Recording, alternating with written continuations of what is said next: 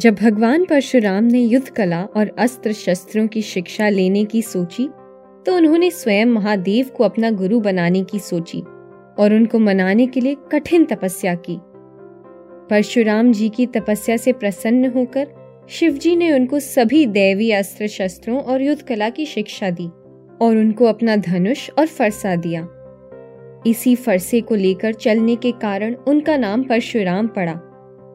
शिवजी का धनुष भगवान परशुराम ने राजा जनक को दे दिया, जिसे भगवान राम ने सीता स्वयंवर के समय तोड़ दिया।